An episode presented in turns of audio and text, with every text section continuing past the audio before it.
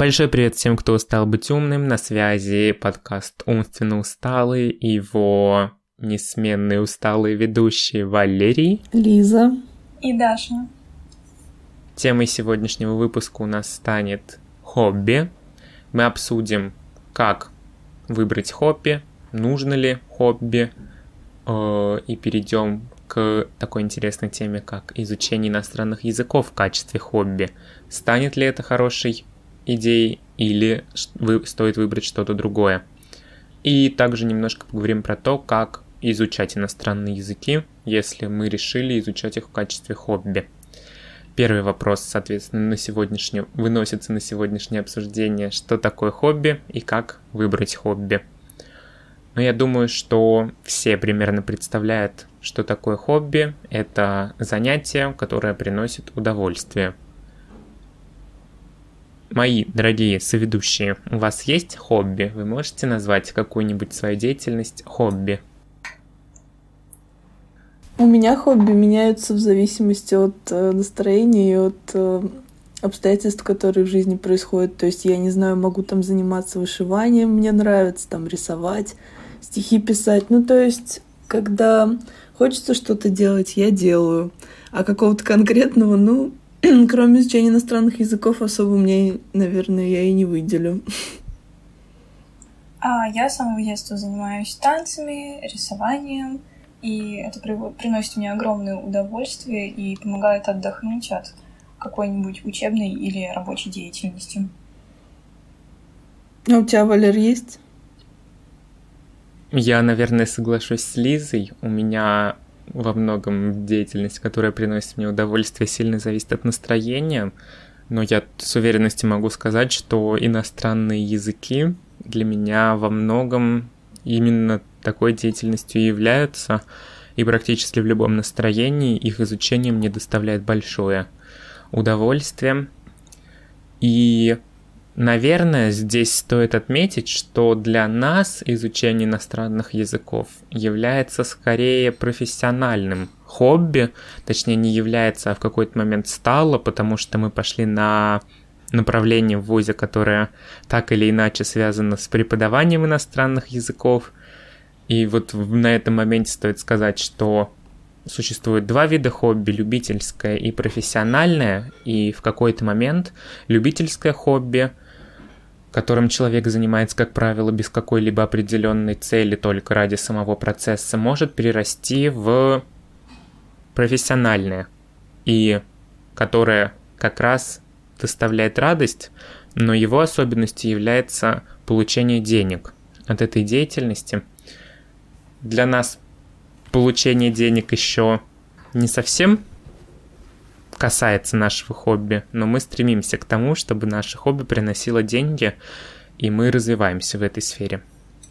На самом деле, мне кажется, это идеальный расклад, когда хобби становится неч... ну, чем-то большим, и ты можешь э, в процессе работы не отрываться от своей любимой деятельности. Мне кажется, это наиболее удобный уклад жизни. Вам так не кажется? Ну, я согласна, но единственное, что меня пугает, что ну, как бы, вот у меня был опыт, что большинство хобби, которым я занималась, когда-нибудь мне все равно надоедали. И как бы хобби, которое переходит из любительского в профессиональное, оно тоже может, знаете, как-то приезд, что ли. И вот единственное опасение, ну, естественно, надеюсь, что иностранных языков это не коснется, но все же опасения о том, что вот хобби, перешедшее в какую-то профессиональную деятельность, это, ну, как-то оно может перестать, ты можешь перестать получать тоже вот количество удовольствия, которое ты получал, когда ну, делал это на любительском уровне, а не на профессиональном. На самом деле уход от хобби является достаточно, ча- достаточно частой проблемой, но есть же варианты вернуть мотивацию, то есть можно как-то сменить направление деятельности в рамках вашего хобби, хотя в рамках изучения иностранных языков, изучения иностранных языков это будет сделать достаточно тяжело. Можно найти новые точки роста – в хобби. То есть, э, если мы стремились к получению какого-то уровня, нужно поставить перед собой другую цель. Причем в изучении иностранных языков это важно, что нужно стремиться не к повышению уровня языковой подготовки, а четко видеть цель, для которой этот уровень вам нужен. В случае с преподавателями этот, этот, возможно, этой целью может стать повышение квалификации, повышение дохода за счет того, что повышается уровень и повышается потребность в этом преподавателе. Для путешественников это открытие новых горизонтов, более свободное чувство себя в другой стране, а условно для людей, мечтающих эмигрировать, это проживание в другой стране, сдача экзамена на получение вида на жительство. Ну, я согласна с тобой, что, безусловно, важно видеть цель. Вот. И, ну, естественно, если учить язык просто как-то без какого-то конечного результата, который ты представляешь, там как-то визуализируешь, а, то ты действительно можешь потерять мотивацию, всякое желание этим заниматься – но все равно, вот даже если считать вот то, о чем я говорила, что любительское хобби, как бы оно больше приносит удовольствие или что-то в этом роде, а изучение иностранных языков, как по мне, оно какое-то универсальное хобби. То есть, э, не знаю, как я же не стала любить английский меньше из-за того, что учу его в университете чаще. Вот, поэтому все зависит от человека, от обстоятельств, от цели, от желаний. Итак, мы двигаемся к следующему вопросу. Необходимо ли хобби? Если да, то почему? Я считаю, что хобби необходимо, потому что а, именно хобби позволяет избежать рутины какой-то, как бы абстрагироваться от нее, забыть о проблемах, и погрузиться в вид деятельности, который действительно тебе приносит удовольствие. Хобби позволяет как бы почувствовать себя лучше и повысить уровень интереса к жизни, что ли, не знаю. В какой-то степени это действительно так, потому что уделяя даже минимальное время любимым занятиям, человек чувствует меньше усталость и получать положительные эмоции. И такой стимул позволяет заниматься этим делом снова и снова. Даш? Да, я тоже могу согласиться со своими ведущими. А, я считаю, что хобби — это определенная точка роста для каждого человека. Мы можем развиваться не только в профессиональной деятельности, но и в нашей любительской. И это будет помогать нам расширять наш кругозор не только в нашей профессиональной деятельности, но и в целом. А также, например, мне, ну, я на самом деле думаю, что и всем, хобби помогает расширить круг общения, потому что хобби, оно объединяет людей. Мы знакомимся по интересам, и, возможно, благодаря хобби вы узнаете о какой-нибудь сторонней деятельности, которая вас также привлечет, и это какой-то неостановимый цикл развития себя как личности. Вот.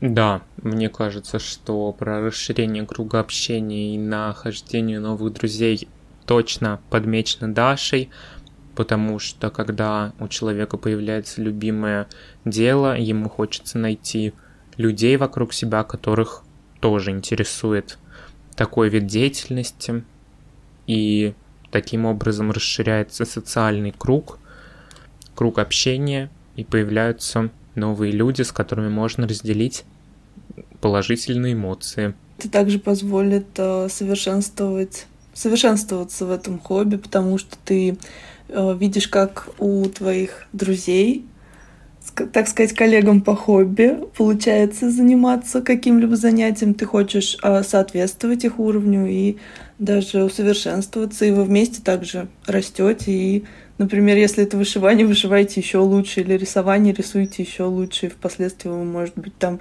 не знаю, какую-нибудь выставку откроете или что-нибудь реально крутое сделаете. Да, это как раз получается то, о чем я говорила. Ты находишь единомышленников, и, возможно, в будущем твое любительское хобби перерастет в профессиональное.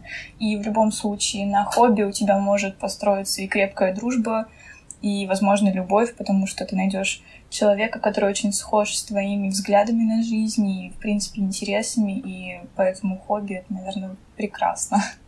Согласна. Полностью согласен. Также еще одной причиной заниматься хобби может стать повышение концентрации, рисование и вышивание, как отметила Лиза, полностью задействуют внимание, поэтому их редко сравнивают с медитацией.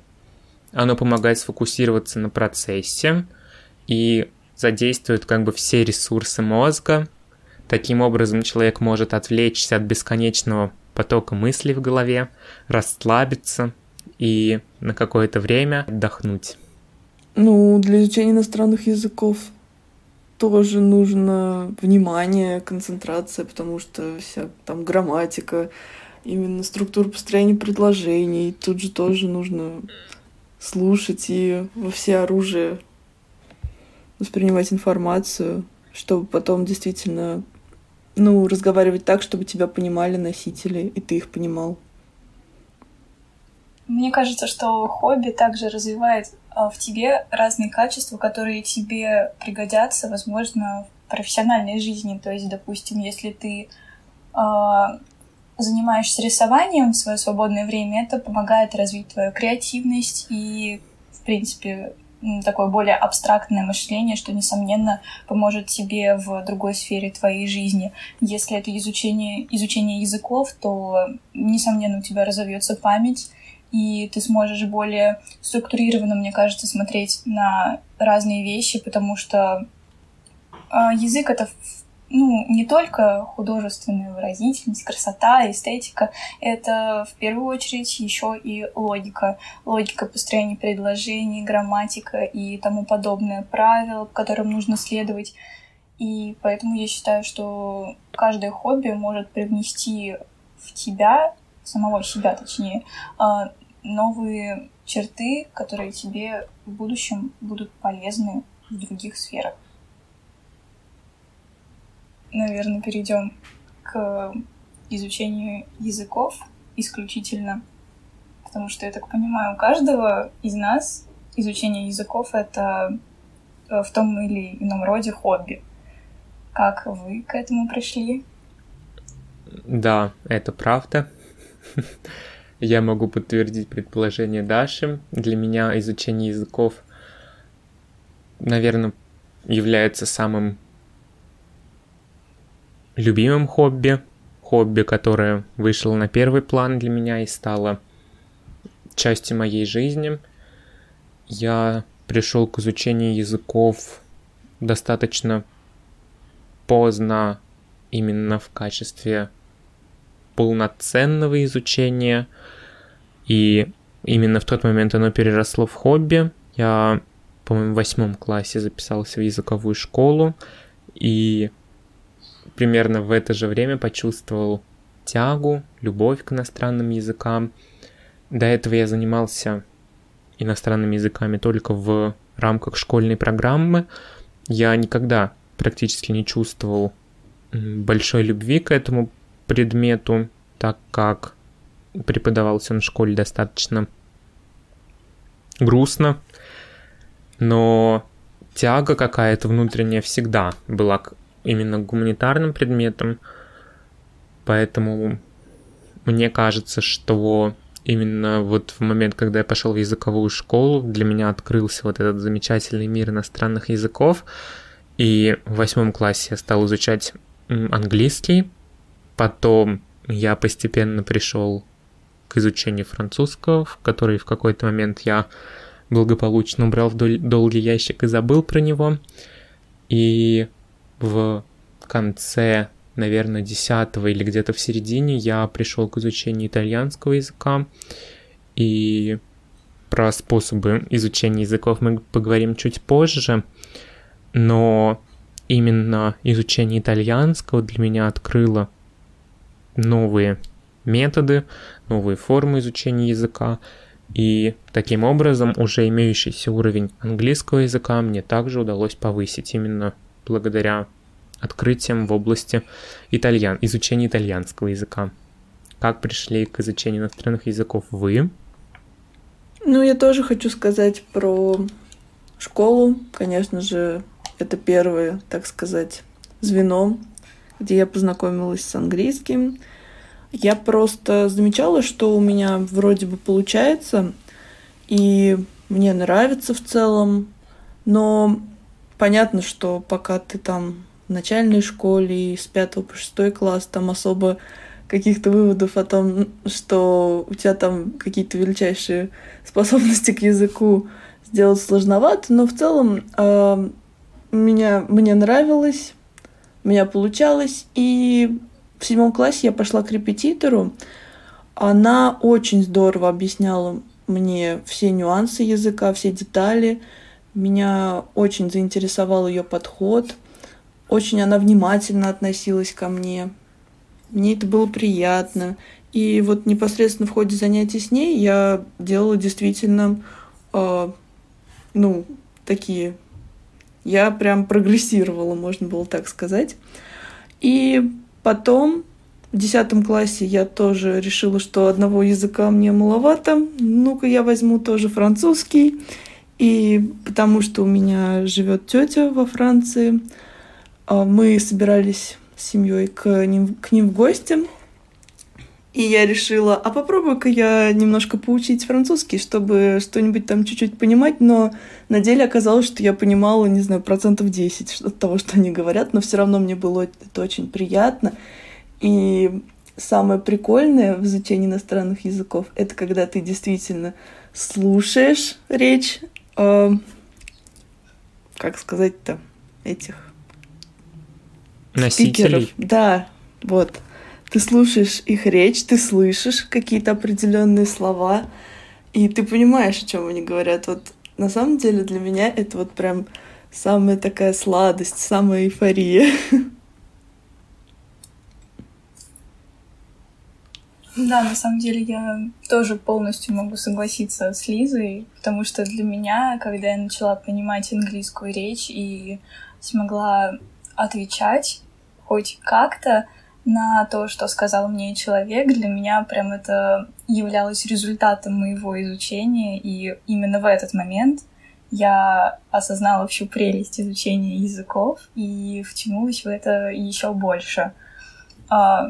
Если говорить о моем опыте изучения, на, на мой выбор в сторону изучения языков повлияла очень сильно моя мама, потому что она сама в школе изучала английский язык, и в какой-то момент, по ее же словам, она заметила, что у меня хорошая память, я хорошо учу стихи, а, запоминаю какие-то слова, и она решила отдать меня в языковую школу, где а, основной упор был на изучение английского языка.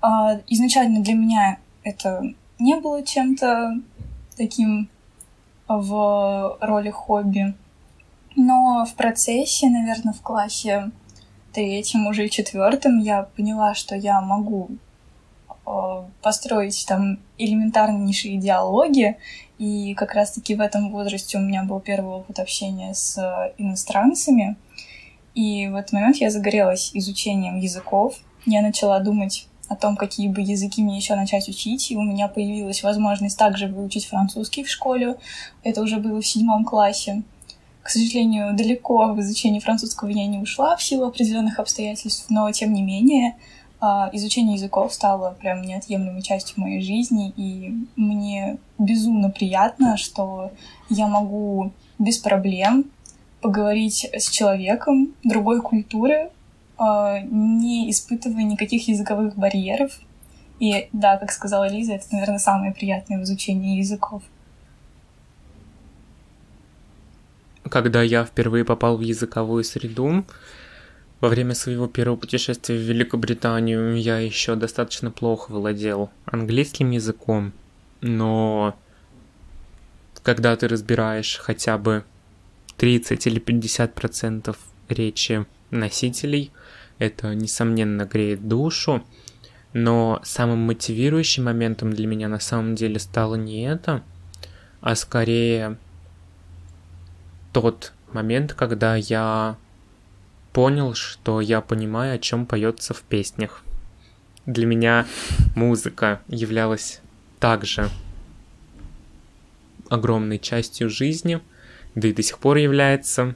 Я по своей природе восприятия информации аудиал, поэтому вся аудиоинформация для меня носит особую ценность. И когда я услышал свою любимую песню с точки зрения смысла на иностранном языке, для меня это стало знаком, что мне не стоит останавливаться и стоит идти дальше.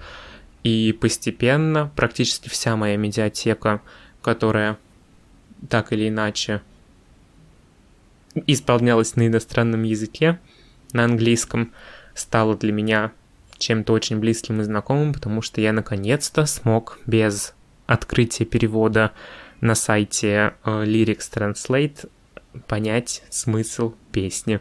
И с новыми песнями на самом деле также, то есть мне теперь даже... Ну, в тот момент мне еще необходимо было вчитываться в иностранный текст периодически, открывать текст песни, но уже без перевода. И вот это реально мотивировало. Да, я согласна. Да, я... да, да, это действительно так. Что с песнями ты действительно чувствуешь себя прям иностранцем-иностранцем, когда понимаешь, о чем там поется. Это тоже очень приятно. И, конечно же, иногда, когда ты понимаешь текст песни, которая тебе раньше нравилась, ты считал ее милой, а там какая-нибудь, не знаю, стрельба и все дела, или, не знаю, что-нибудь такое серьезное, Мы... жестокое, то тут немножко есть место для конфуза, но все равно ты рад, что ты понял хотя бы, о чем там. Было ли у вас похожее ощущение с фильмами? Потому что для меня восприятие фильмов, сериалов всегда было более легким, чем восприятие песен, потому что так или иначе ты можешь видеть на артикуляцию героев, актеров и сопоставлять какую-то часть речевой информации с артикуляцией, понимать чуть больше. Да, ты видишь э, обстановку, в которой они находятся, ты примерно знаешь ну, обстоятельства, при которых ну, их диалоги осуществляются. Поэтому я согласна, с песнями посложнее в этом плане.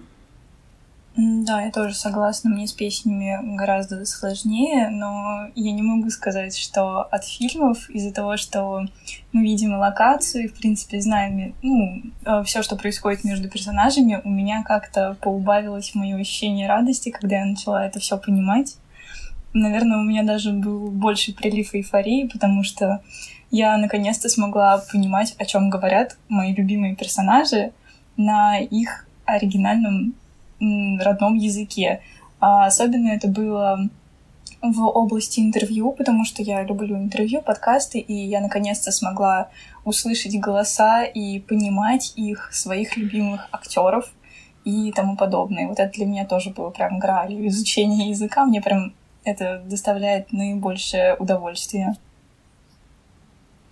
Я думаю, что мы можем двигаться в сторону последнего вопроса, который мы сегодня обсудим как изучать иностранные языки и как это превратить в хобби.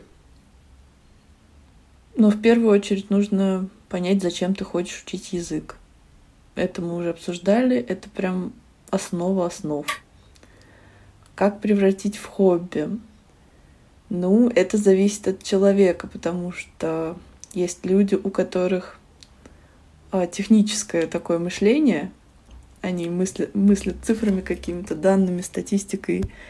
И для них изучение языков — это прям труд серьезный такой, который заставляет, может быть, даже мозг взрываться немножко.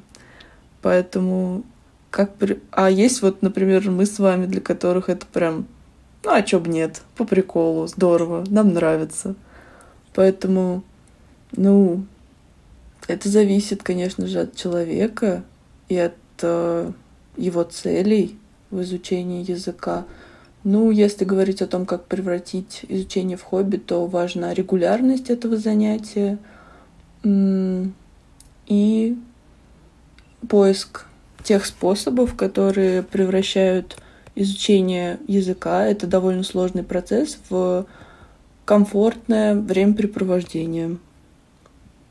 Ранее мы уже перечислили цели в изучении иностранных языков, но также можно добавить еще одну, исходя из предыдущего нашего вопроса, понимание оригинальных произведений искусства, фильмов, сериалов, э, музыки, книг. Во многом, возможно, благодаря изучению иностранных языков.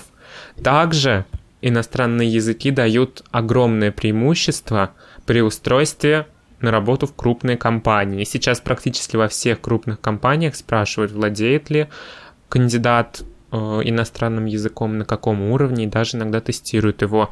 И сертификаты международные, там условно IELTS в случае с английским языком, или кембриджские экзамены, подтверждающие ваши знания, станут ну, заметным, весомым преимуществом перед другими кандидатами, которые при том же уровне компетенции языком не владеют.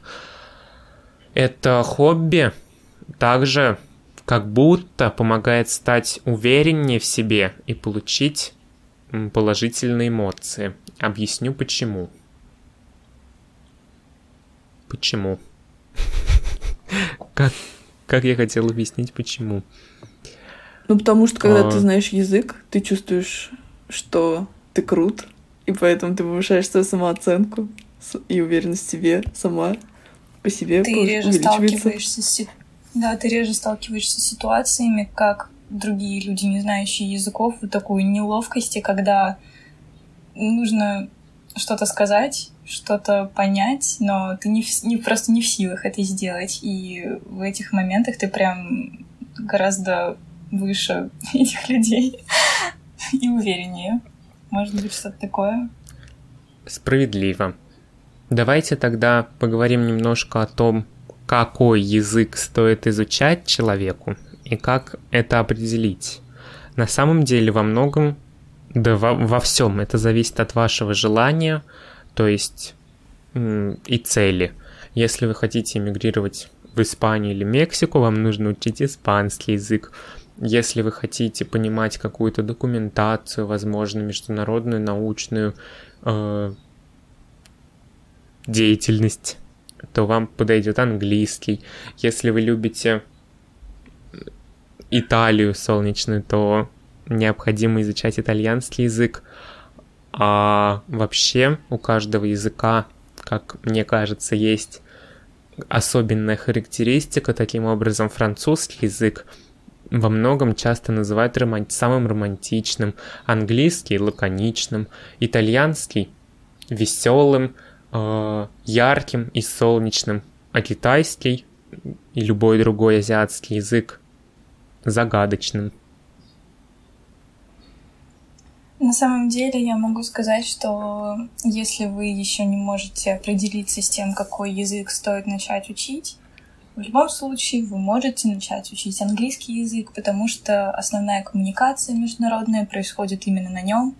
И даже если в будущем вы решите сменить свою, свое направление изучения языка и выберете другой язык, а, вы ни в коем случае не пожалеете, что начали с английского, потому что многие языки а, по своей структуре, по лексики в целом очень похожи на английский язык. Например, с французским, когда я перешла к нему, мне было достаточно просто, потому что половину слов, половину лексики я понимала благодаря тому, что я уже на хорошем уровне знаю английский. И, соответственно, учить мне французский было гораздо легче. Да, это также работает в обратную сторону, потому что английский язык тоже много слов заимствовал из французского, и некоторые слова там, когда мне попадаются в текстах или там в книгах на английском, но они с каким-то таким очевидно французским происхождением, я тоже смотрю и думаю, о, а это я учила, когда учил французский. Тоже прикольное чувство. Это, кстати, во многом объясняет, почему я выбрал вместо французского изучения итальянского. Я какой-то момент своей жизни узнал, что 80% разговорной лексики итальянского и испанского языков схожа, поэтому если я изучу до уровня B2 итальянский язык, я смогу понимать устную речь испанцев. И убил таким образом двух зайцев одновременно. Ого, круто. Также стоит отметить, что при наличии желания изучать иностранные языки, но отсутствие конкретного направления – можно ориентироваться на ваши потребности, как уже отметил Даша. Для работы и путешествий, как правило, необходим английский язык. Также популярен немецкий язык. А французский и испанский, и итальянский тоже, больше подходят для туризма, потому что коммуникация на них происходит не так часто в международной сфере. Хотя французский язык популярен не только во Франции, но, например, в Канаде он также считается государственным. А если говорить про экзоти... а если говорить про экзотические языки, например, про китайский, японский, то, несмотря на их сложность, в последние годы они становятся все более популярными. И не могу сказать, что они нужны только для путешествий. Бизнес тоже ищет новые... Что ищет бизнес? Сообразительных людей, которые знают несколько нестандартных языков. Да. Вообще я имел в виду новые площадки. Но сообразительных людей они тоже учат. Теперь можно немножко поговорить про способы изучения иностранных языков. Самые популярные способы изучения — это курсы лингвистические и репетиторы.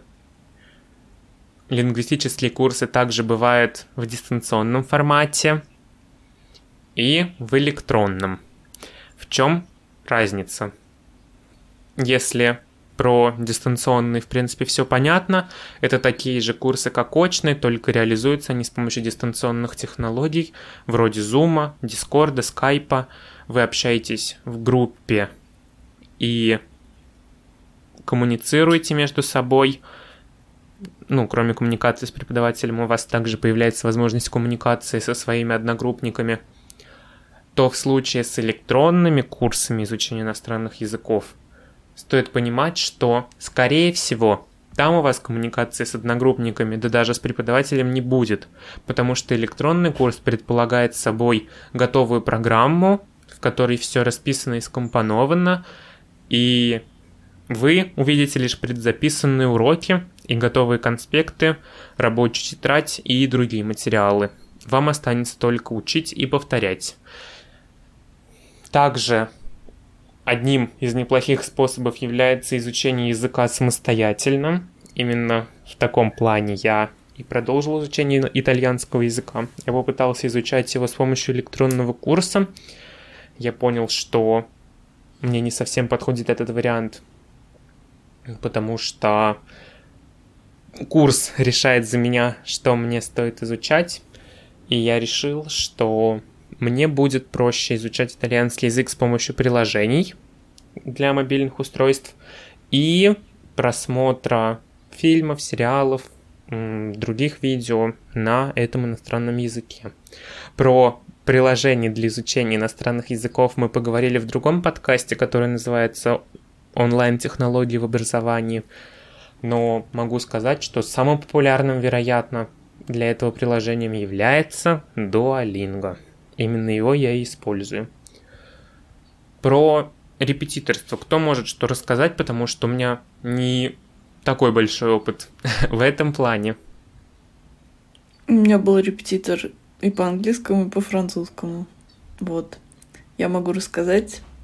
По английскому я уже говорила, что мне очень нравилось ходить к моему репетитору.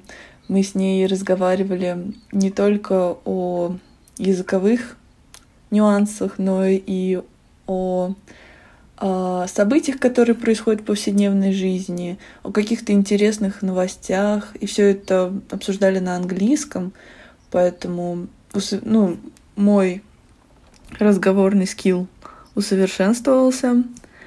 И мне очень нравилось заниматься с ней, потому что она подготавливала все время какие-то креативные задания, и мне было интересно их делать. И как-то у нас так выстраивался урок довольно-таки неформально, несмотря на то, что мы занимались, так сказать, серьезным делом, а, изучали язык, там много всяких трудностей. Как-то эти трудности преодолевались сами по себе. И это было очень здорово. По французскому, ну, там репетитор у меня был такой, эпатажная женщина, так скажем. Вот. Но, тем не менее, она мне очень помогла, объясняла также все довольно-таки доступ, ну, доступно.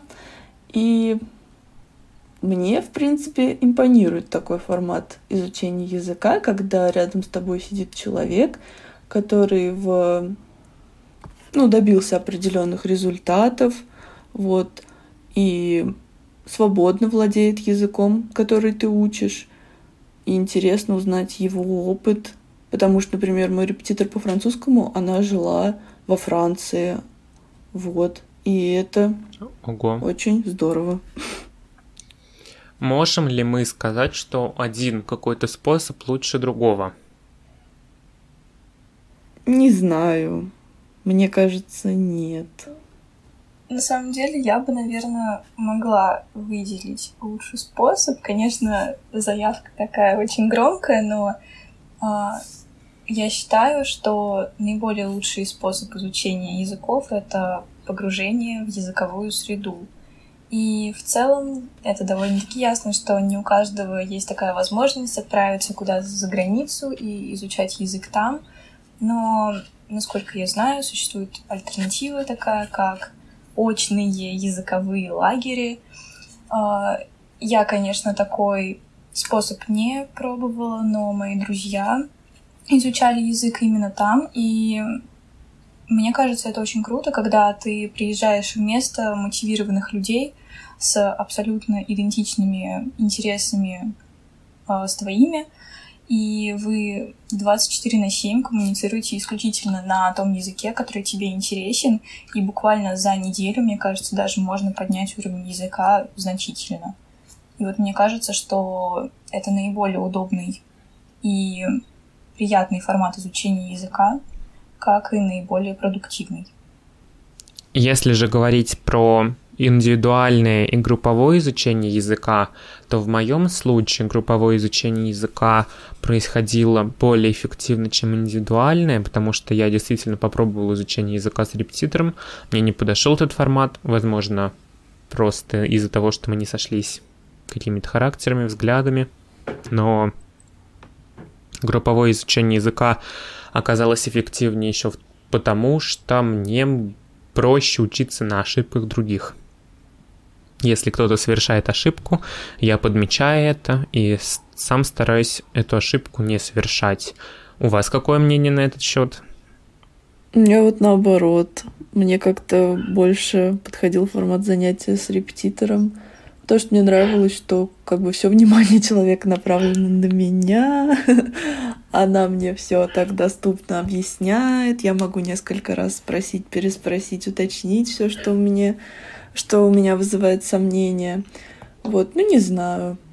Поэтому я и хотела сказать, что мне кажется сложновато выделить какой-то универсальный, идеальный подход к изучению иностранных языков. Все зависит от человека. Но также стоит отметить, что изучение языка в групповом формате значительно дешевле стоит, чем изучение языка с репетитором, потому что индивидуальные занятия, все мы понимаем, обходятся дороже. Это правда. Но На этом, мне кажется, не стоит экономить, потому что если вы чувствуете себя комфортнее именно в таком формате, то стоит присмотреться именно к нему. Значит, занятия будут проходить эффективнее, и, возможно, у вас получится выучить язык быстрее. Да, и вы будете больше удовольствия получать просто потому, что вам комфортно. Это правда. Я думаю, что мы можем подводить итоги сегодняшнего подкаста. Мы обсудили такой большой термин, как хобби, обсудили понятие хобби, как можно выбрать хобби и рассмотрели изучение иностранных языков в качестве хобби. Как изучать иностранные языки и как сделать изучение иностранных языков хобби. На связи были Валерий, Лиза и Даша. Подписывайтесь на наши социальные сети. До встречи в цифровом пространстве.